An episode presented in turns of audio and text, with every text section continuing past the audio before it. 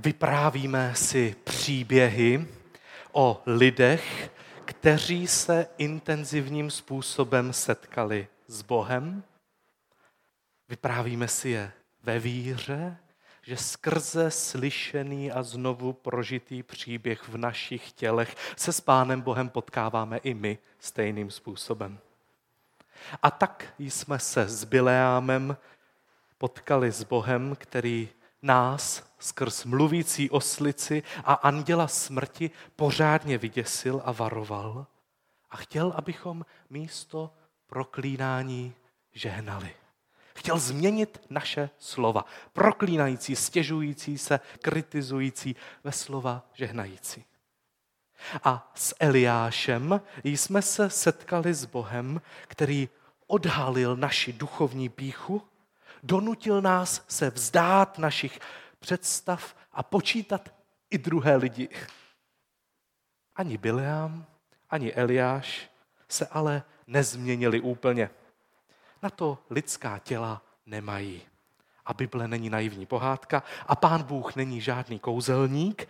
Bileám dál bude hledat kličky, jak uškodit a Eliáš zůstane dál mužem ohně a soudu, přestože v ohni Pána Boha nenašel.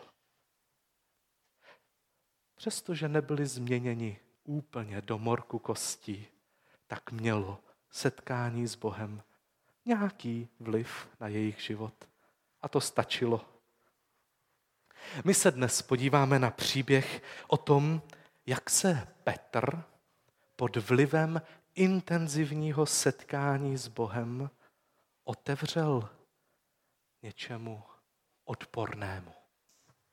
Začneme ale u jiného textu. Markovo evangelium, první kapitola, 40. verš. Tu k němu, k Ježíši, přišel malomocný. Padl před ním na kolena a prosil ho, chceš-li jsi mocen mne očistit? Ježíš, hluboce pohnut, Vstáhl svou ruku, dotkl se ho a řekl mu, chci, buď očištěn. A když to řekl, hned od něho malomocenství odešlo a byl očištěn.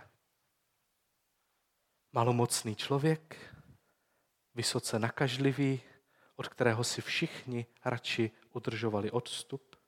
Malomocný člověk, odsouzený k životu za společností, v komunitách vyvrženců, člověk, který nemá žádnou budoucnost, má jen vyhlídku pomalého umírání bez jakékoliv naděje.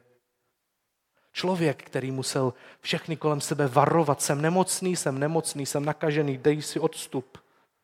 Malomocný, který nesměl do chrámu a pro Boha zůstal vždy nečistý. Malomocný, který se rozhodne porušit všechna pravidla a vrhnout se k Ježíši, přiblížit se k druhému člověku i s rizikem toho, že ho nakazí. Co na Ježíši muselo být tak zvací, že tento člověk, který by si jinak nedovedl představit, že by se k někomu přiblížil, nedovolil by si to, tak z Ježíše cítil pozvání, přestože Ježíš nic neříká. A tak Ježíš vidí, jak se k němu blíží nakažlivě nemocný člověk plný nechutností, patogenů s odpadávajícím masem, fuj, hnus. A v hlubinách jeho nitra se pohne soucit a lítost. Všimněte si, že i Ježíš se ho nedotkne jen tak. To je přece pohoda. I Ježíš potřebuje silnou motivaci k překonání odporu a nachází ji právě v tom hlubokém pohnutí, o které nám text říká. Ježíš hluboce pohnut. Natahuje ruku, dotýká se nemocného a ejhle, světediv se očišťuje ho. Ježíš, člověk s tak silnou imunitou, že místo, aby patogen zničil Ježíše, tak Ježíšova imunita, Ježíšova čistota, Ježíšova svatost a krása promění nečistého. Wow. To je imunita. Co si ale počít ve světě bez Ježíše? Kdo se teď bude dotýkat odporných a nečistých? Kdo Ježíše zastoupí?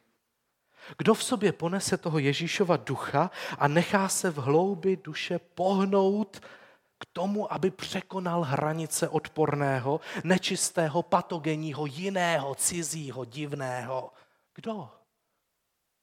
Kdo takovou sílu bude mít? Aniž by se sám znečistil, aniž by ho to samotného sežralo zevnitř. Kdo bude tady, když tu není Kristus? Odpověď na tyto otázky najdeme v knize Skutků 10. kapitole. V příběhu o intenzivním setkání Petra s Pánem Bohem. Tak si ten text pojďme najít, přečíst. Skutky 10. kapitola od prvního verše. V Cezareji žil nějaký muž. Jmenoval se Cornelius. Setník pluku zvaného Italský. Člověk zbožný, který se bál Boha s celým svým domem.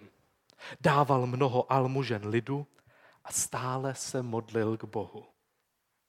Kolem třetí hodiny odpoledne spatřil jasně ve vidění božího anděla, jak k němu vešel a řekl mu, Kornélie. Pozorně na něho pohlédl a ulekl se. Co je, pane? Anděl mu řekl, tvé modlitby a tvé almužny vystoupily jako připomínka před Bohem. Pošli nyní muže do Jope a pozvi jistého Šimona, který se nazývá Petr. Ten je hostem u nějakého Šimona Koželuha, který má dům u moře.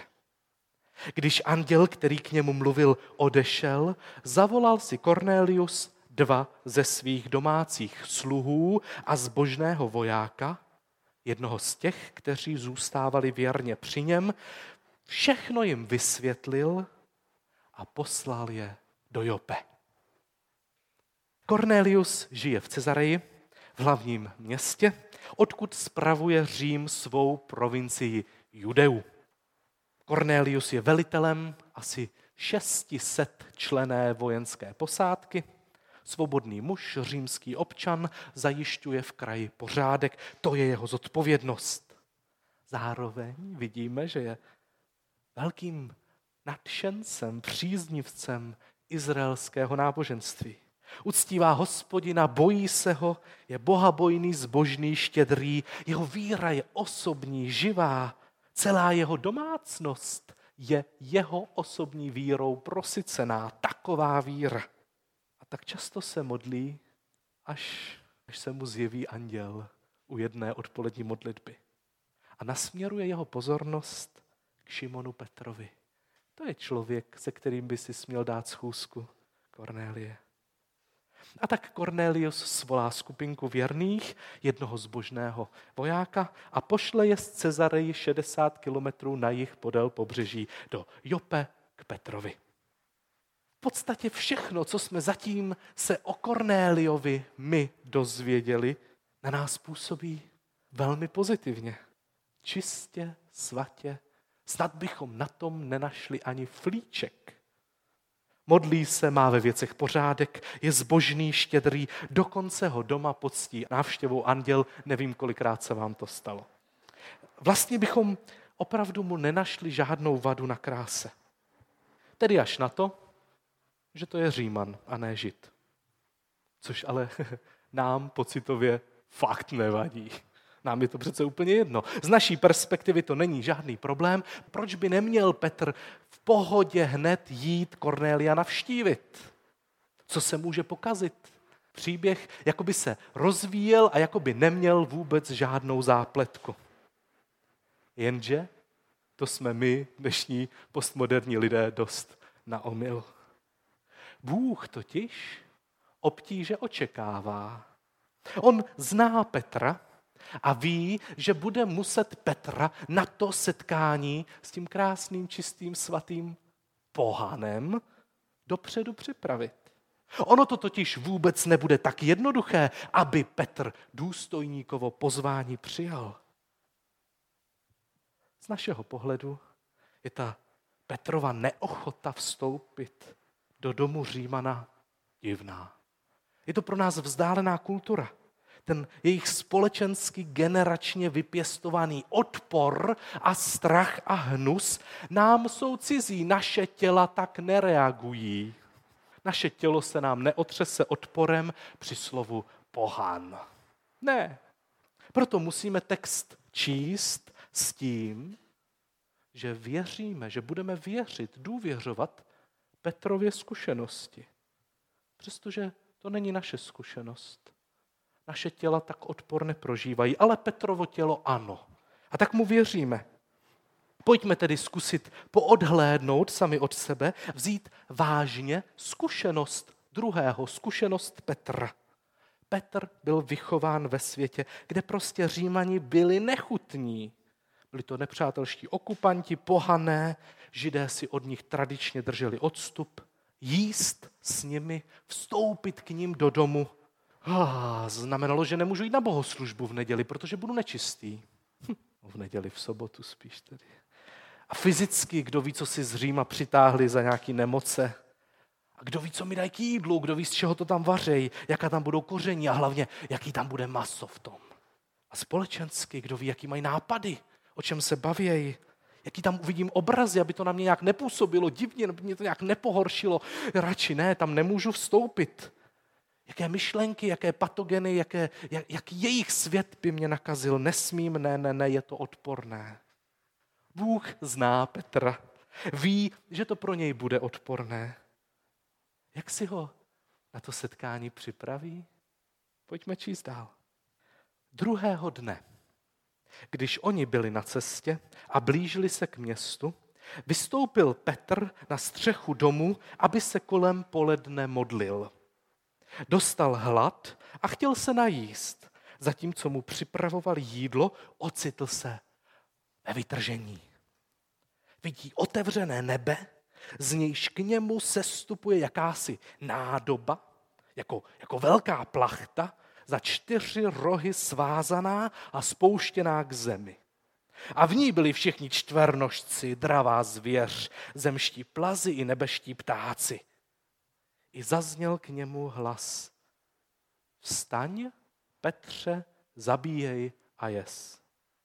Petr řekl, ne, pane, nikdy jsem nejedl nic neposkvrněného, nečistého. A opět k němu zazněl hlas po druhé, co Bůh očistil, ty nepokládej za poskvrněné. To se stalo třikrát. A hned byla ta nádoba zase vzata vzhůru do nebe.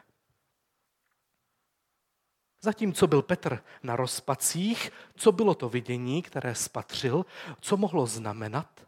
Hle, muži poslaní Kornéliem se doptali na Šimonův dům a dorazili k bráně zavolali a vyptávali se, je-li tu hostem nějaký Šimon zvaný Petr.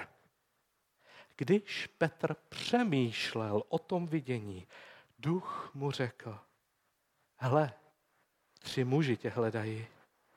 Vstaň, sestup a jdi bez pochybování s nimi, neboť já jsem je poslal.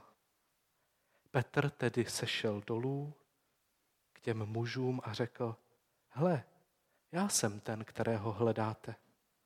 Co je důvodem vašeho příchodu? Oni řekli, setník Cornelius, muž spravedlivý, který se bojí Boha a o němž celý židovský národ vydává dobré svědectví. Dostal pokyn od svatého anděla, aby tě pozval do svého domu a vyslechl tvá slova. Další den s nimi Petr odejde 60 kilometrů podél pobřeží středozemního moře na sever, hezky po pláži, až ke Kornéliovi. Vidění.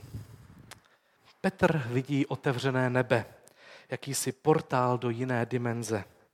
Z něj se stupuje plachta, za čtyři rohy svázaná klesá k zemi a je plná živých zvířat. Hadi, brouci, ptáci, šelmy, domácí i divoká zvířata. Kozel, straka, papoušek, šváb, telep, štros, levhard, pelikán, mravenec, zmije, potkan, Vlastně ohromná, neskutečná, divná směsice zvířat. Hemží se, lezou jeden přes druhého, vydávají zvuky a teďka to všechno bučení a chrčení a syčení a si to představte. Je to vize v celku děsivá a pro žida vlastně odporná. Protože míchá to, co by nikdy nemělo být smíchané, čisté s nečistým. Je tam krásná ovečka, čistý beránek a vedle toho je zmije a tam je levhard a tam je jelen a dokonce, nedej bože, prase. To, co knihy zákona čistě oddělují, tohle je čisté, to je nečisté, tady v plachtě jakoby nikdo neřeší. Jsou tam prostě všechna možná zvířata, čistá i nečistá. My už ani nevíme. Nevím, kdo z vás, kdyby tu plachtu viděl, by dokázal odlišit pocitově co je čisté a co je nečisté podle židovského zákona. Myslím, že nikdo z nás bychom to nedokázali. Možná jenom ti biblisti, kteří si ty seznamy z Levitiku dobře pamatují a vědí, co je čisté a nečisté, ale my ne. Možná takto prase bychom věděli, že to prostě židé nejedí.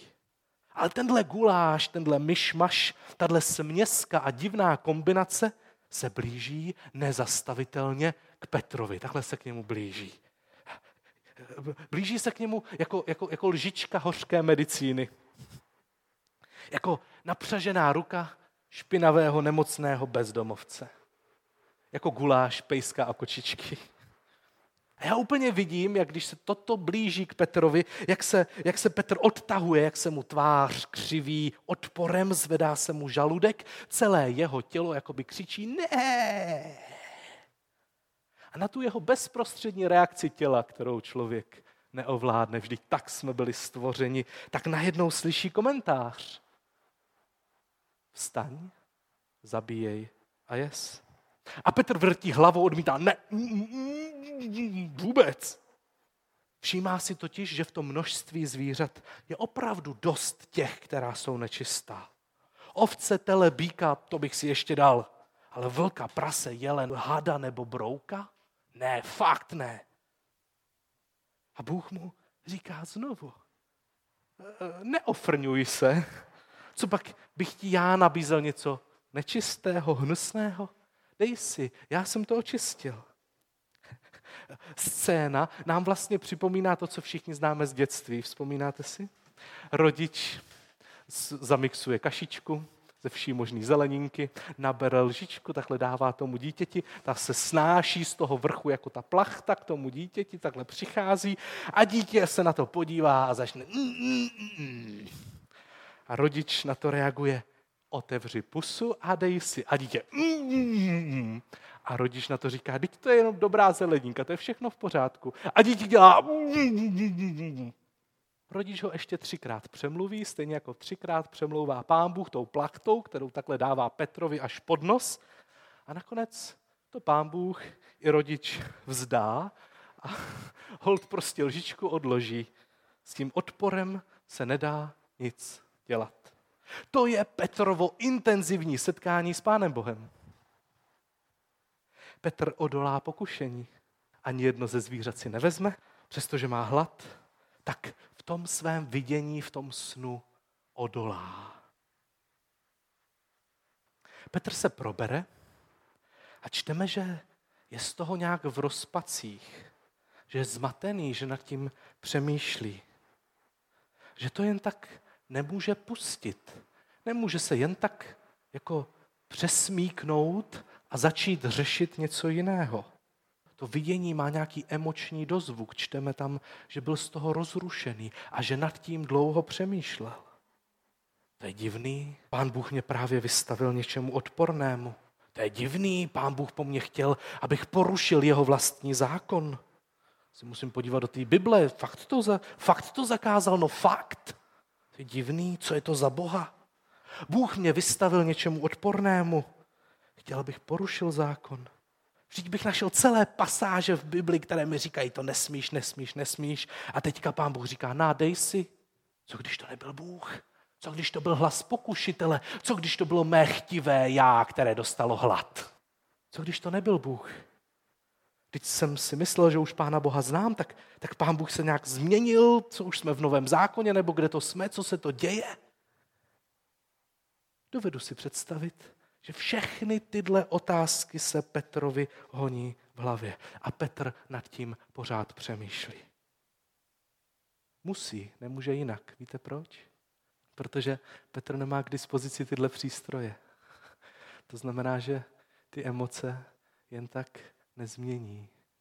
My, když máme nad něčím pořádně přemýšlet, roz, rozmyslet si, proč jsme se zachovali tak, jak jsme zachovali, tak máme dneska velmi jednoduché možnosti. Stačí se párkrát kliknout a člověk se dostane do úplně jiného světa a i to tělo na to zareaguje a najednou je mi dobře, protože se dívám na koťátka rostomilá nebo hraju nějakou hru. Jak jednoduché je dneska utéct od vlastního přemýšlení, od vlastních emocí, od zmatku, který máme. Jak jednoduché to někdy je. Ale Petr tam naštěstí nemá žádný přístroj, tak tam sedí na té střeše a musí přemýšlet, musí zvládnout sám sebe, musí zvládnout svůj odpor a svůj divný pocit a hlavně to, že má zmatek a vůbec netuší, co to znamená. Musí, musí tam být sám ze sebou, dokud to nějak nevyřeší a nejde to vyřešit jen tak nějakým jednoduchým únikem, jak to máme my. Nakonec se pán Bůh k jeho hledání přizná. Vždyť je psáno, kdo hledá, nalézá, kdo tluče, tomu bude otevřeno. A tak Petr tak dlouho žvejká, přemýšlí nad, nad významem toho vidění, nad tím, proč odmítl boží výzvu, až najednou mu boží duch odpoví. A vlastně tam najednou čteme, že tam je druhé vidění nebo slyšení. A ta odpověď zní, hle, tři muži tě hledají, vstaň, sestup, jdi bez pochybování, nebo doslova bez rozlišování s nimi, neboť jsem je poslal. Tři muži. Všimněte si, že mu duch řekne tři muži. Stejně jako předtím nám příběh řekl, plachta prostě plná zvířat. Jako by bylo jedno, jací to jsou muži. Duch mu neřekne, že to jsou pohané jak poleno. Jako by to bylo duchu úplně jedno. Prostě mu řekne tři muži. Mluví jen o lidech. Nic dalšího vlastně ani po Petrovi nechce, aby rozlišoval. A dokonce mu to vlastně přímo řekne, ta hlavní výzva celého textu, to, kde to končí, to slovo, na které je vlastně příběh dává takový jako důraz a zátěž, je právě to slovo nerozlišuj. Nerozlišuj. V řečtině je tam slovo diakrinomai. Diakrinomai Znamená rozlišovat, odlišovat, vybírat si, preferovat. To je právě to dobré jídlo, špatné jídlo, čisté, nečisté, svaté, nesvaté. Rozlišujeme. A ten, ten způsob, jak my lidi rozlišujeme tyhle dvě kategorie věcí, jak to naše tělo umí, tak je emoce odporu. Odpor je toto, co je divné, hříšné, špatné, nakazlé. A tohle je krásné, čisté, svaté, to je takové moje, to patří ke mně. Rozlišujeme emoce odporu nám pomáhá rozlišovat. A Petr se dovídá, jsou tam tři lidi, nic víc ti neřeknu, tři lidi, to je důležitý, a ty nerozlišuj. Nerozlišuj. Neřeš to. Přestaň kreslit hranice slovama. Tedy Petr dostává odpověď. Musím překonat odpor svého těla, který automaticky intuitivně dělí svět na čistý a nečistý překonat puzení odporu a něco nerozlišit.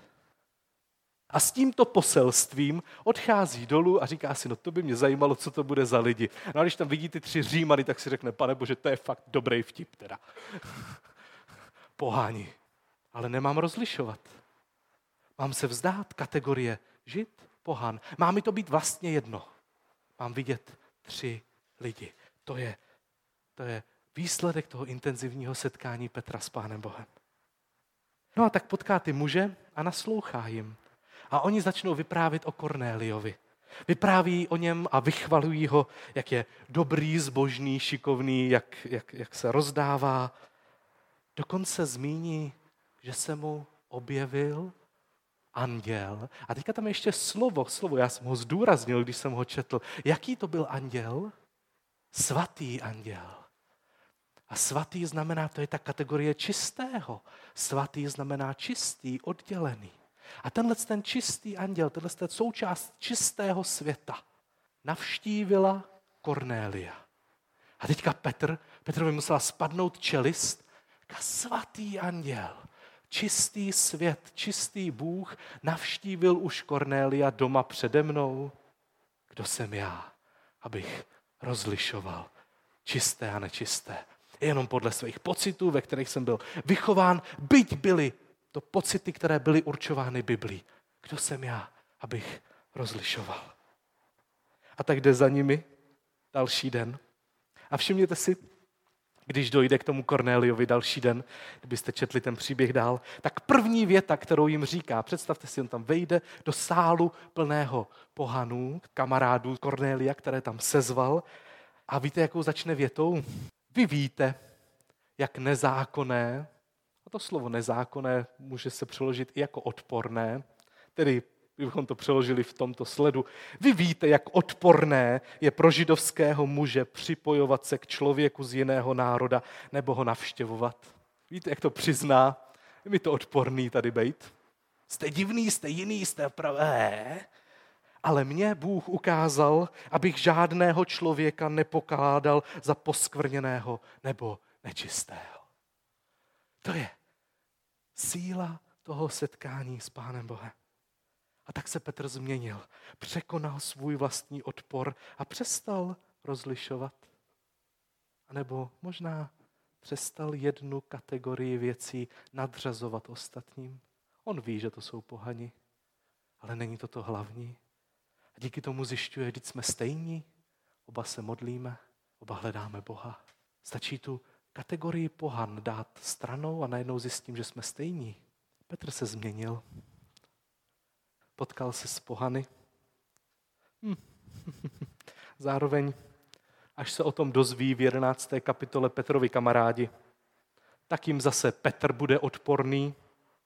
Dokonce tam bude použito úplně stejné slovo. Oni rozlišili Zase oni rozlišovali, že Petr udělal něco odporného, nechutného, jejich emoce rozlišili Petrovo chování jako divné, špatné a Petr se bude muset obhájit před nimi, vezmou si ho na koberček. Jak si to představuješ, Petře? Co to je?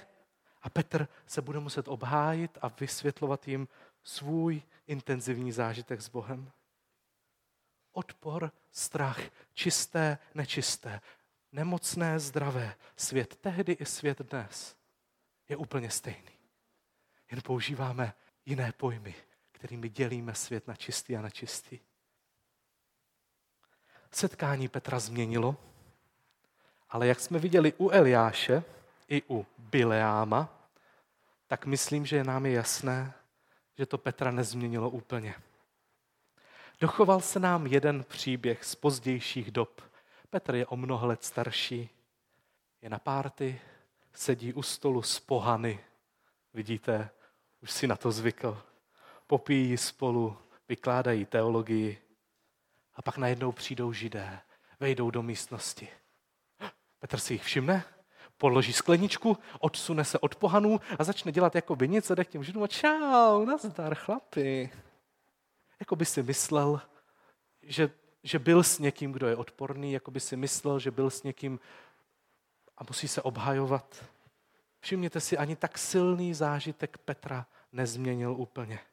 Ten po generace zakořeněný odpor v Petrově těle zůstal. A tak v tu chvíli na té párty o mnoho let později ho Pavel napomíná a připomíná Petrovi jeho lepší já. Připomíná mu intenzivní zážitek s Bohem. Petře, to nebylo dobře.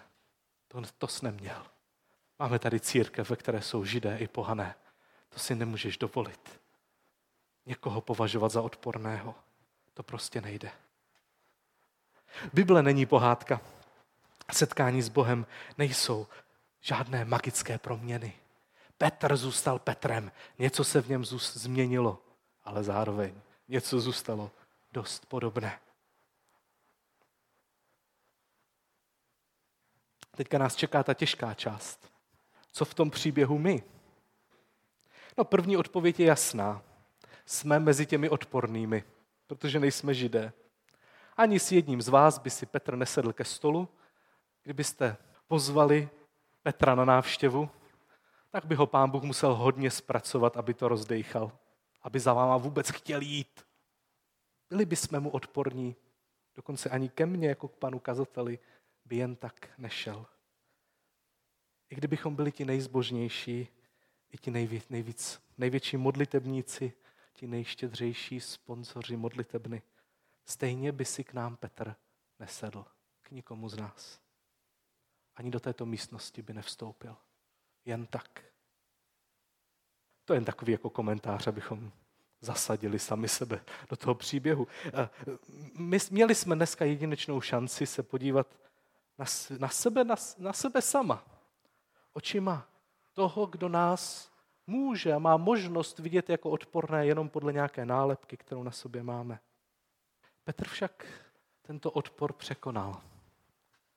Překonal ho i ve vztahu k nám. A ten důvod, proč ho překonal, byl Ježíš a Ježíšův duch. Vždyť v Petrovi žije a, a proudí a tepe ten stejný duch toho stejného Ježíše, který vidí malomocného člověka, natahuje ruku a dotýká se ho. Ten stejný duch je v Petrovi a proto by Petr nakonec přijal pozvání i k vám nebo ke mně. To je první místo, kam musíme sami sebe dosadit v příběhu. Do role odporných, kterých se přesto Bůh dotýká. Ale zároveň to není jediná role, ve které jsme. I naše organismy rozlišují dobré a špatné, čisté a nečisté, svaté a nesvaté, odporné a, ne- a příjemné. Už od malička, už když jste byli malá miminka, tak jste si rozlišovali svět tímto způsobem. A když jste byli starší, tak se k tomu přidali další způsoby, jak si toto rozlišovat. A pak jste se stali křesťany a najednou do toho přišla i Bible, která nám rozlišuje, co je dobré a co je špatné, co je čisté a co je nečisté. A najednou ten příběh nám k tomu všemu, co jsme se naučili rozpoznávat, rozlišovat jako čisté a nečisté, klade velký otazník otazník k našemu odporu. Můžu mu naslouchat, je dobré vědět, co je mi odporné, ale být člověkem, který je veden duchem Kristovým, znamená, že se nebudu vždycky rozhodovat podle svého odporu, byť by ten odpor byl zakořeněn v Bibli. Tak jako se nenechám unášet jen tak svým hněvem nebo svým strachem nebo sebelítostí, zbožně překonávám to, co je mi odporné. Tři námitky, které si dovedu představit, že by teď někdo mohl mi říct. Tři námitky, které se mě samotnému honí v hlavě.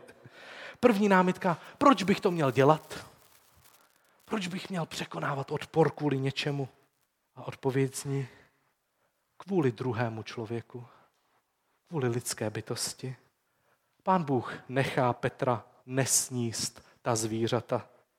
Vždyť o to, co budeme jíst a nebudeme jíst, vlastně na tom za stolik nezáleží to pán Bůh klidně tu misku oddělá, ale nenechá Petra, aby si ponechal odpor k jiným lidem, k pohanům, k římanům.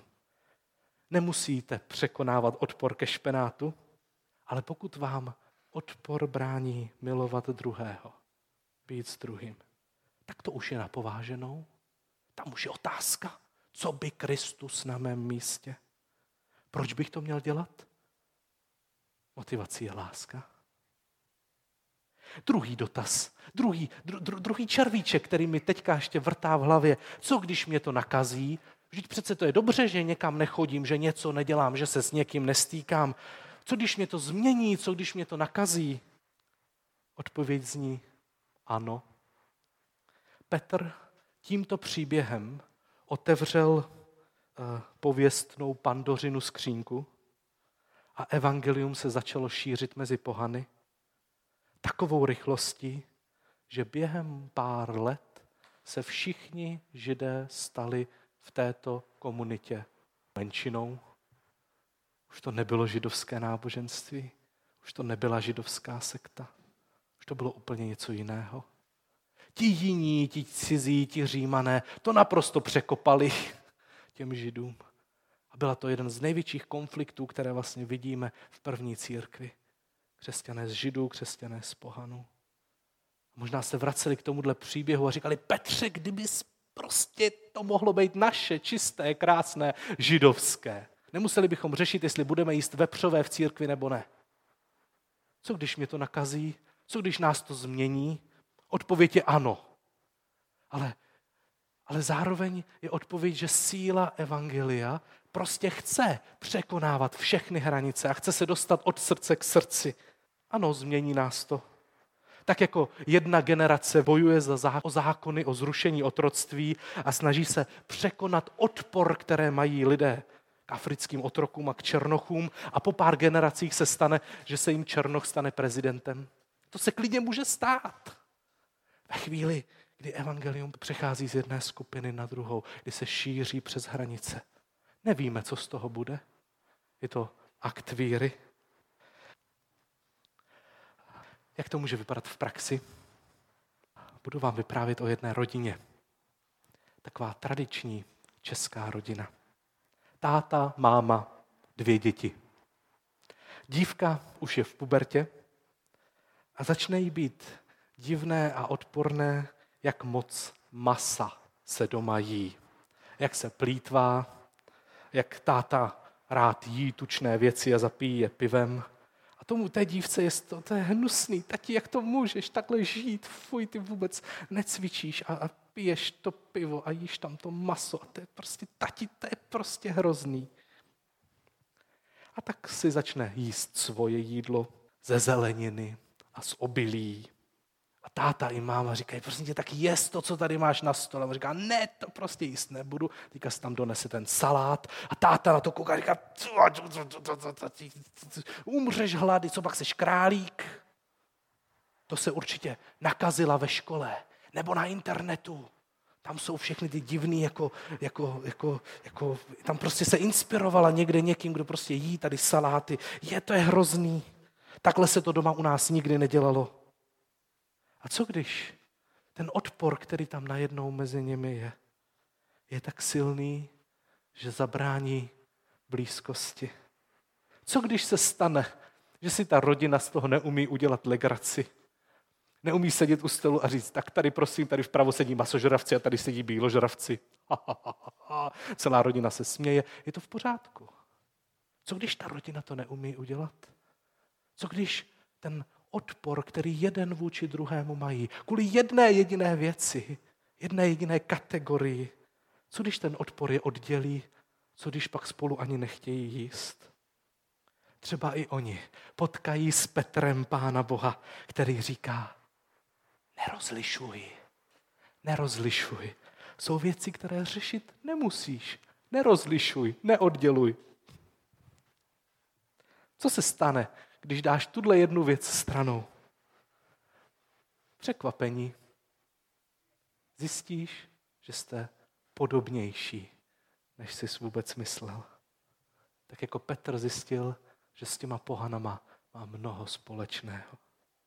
Třeba svatého božího ducha. A tak je odpor emoce, která nás informuje o tom, že ve světě jsou věci čisté a nečisté, dobré a špatné, svaté a nesvaté. Je to emoce ovlivněná Biblí, ale i výchovou, tím, do jakého prostředí, do jaké doby jsme se narodili. Odpor je možné poslechnout, tak jako hněv, tak jako strach, ale ne vždy. Bible nás nenechává jen tak být jako zvířátka, která se chovají podle svých emocí. Bible nám k ním dává otazník, opravdu se tak chceš chovat? Co když totiž na té druhé straně, té hranice, kterou si tady vytyčil, co když tam je druhý člověk? Co když je tam lidská bytost? Co když je to tvé vlastní dítě, tvůj kamarád? Byl bych rád, aby jsme odcházeli dneska s otazníkem, který Bůh tom intenzivním zážitku s Petrem dává nám do našich vztahů, do našeho života. Otazník, který se ptá, opravdu je ten odpor zbožný? Tak vidíme, že Ježíš odešel do nebe, ale jeho duch zůstal v církvi. Jeho nové tělo je tady na zemi Jeho tělo stvořeno z těl těch, kteří si vypráví jeho příběhy. A tak jsme tu dneska my, církev Kristova, která jako jediná má sílu dotýkat se nečistého světa a přitom zůstat neposkvrněná. Jen církev. Když společnost se otevře všemu cizímu, když jenom společnost bez Krista řekne, nemáme žádné hranice, budeme se dotýkat všech, budeme si dělat, co chceme. Když to udělá společnost, tak ji to vnitřně sežere. Ten jediný, kdo může být otevřený a dotýkat se nečistého světa, je církev, protože má v sobě Kristova ducha. Jedině Kristus se mohl dotknout malomocného a zůstat čistý. Jedině církev, Kristova církev, která věří evangeliu, se může dotýkat nečistého světa, protože je pevně zakotvena v Kristu. Protože jeho imunita je na nás. A Ježíšova imunita byla tak velkolepá, že i když vstřebal všechno zlo světa a zničilo ho to, sežralo ho to zevnitř, tak během tří dnů v hrobě to tělo začalo vykazovat známky regenerace, takové regenerace, kterou si vůbec nedokážeme představit. To je imunita, která proměnila v Krista v živou bytost. A takovouhle imunitu máme my spojení s Kristem. Ale jestliže mi můj odpor brání být blízko druhému, tak mi k němu Pán Bůh dává velký otazník. Hospodine, svatý, čistý, velký Bože, ty se s nás neštítil. Neštítil se s naší slabosti, našeho chaosu, naší nemoci. Neštítil ses. Dotkl se s nás. Vstoupil si do nás prolnul si svoje bytí s naším bytím. A tak si nás proměnil. Tak, pane, prosím za tvou církev. Prosím, abychom nadále byli tím, kým nás svět potřebuje. Hlasem a dotekem těch, kteří se dotýkají druhých z lásky. Dokonce i tam, kde je něco nečistého, odporného. Díky, pane za tvoji milost, kterou máme. Sláva tobě, Kriste. Amen.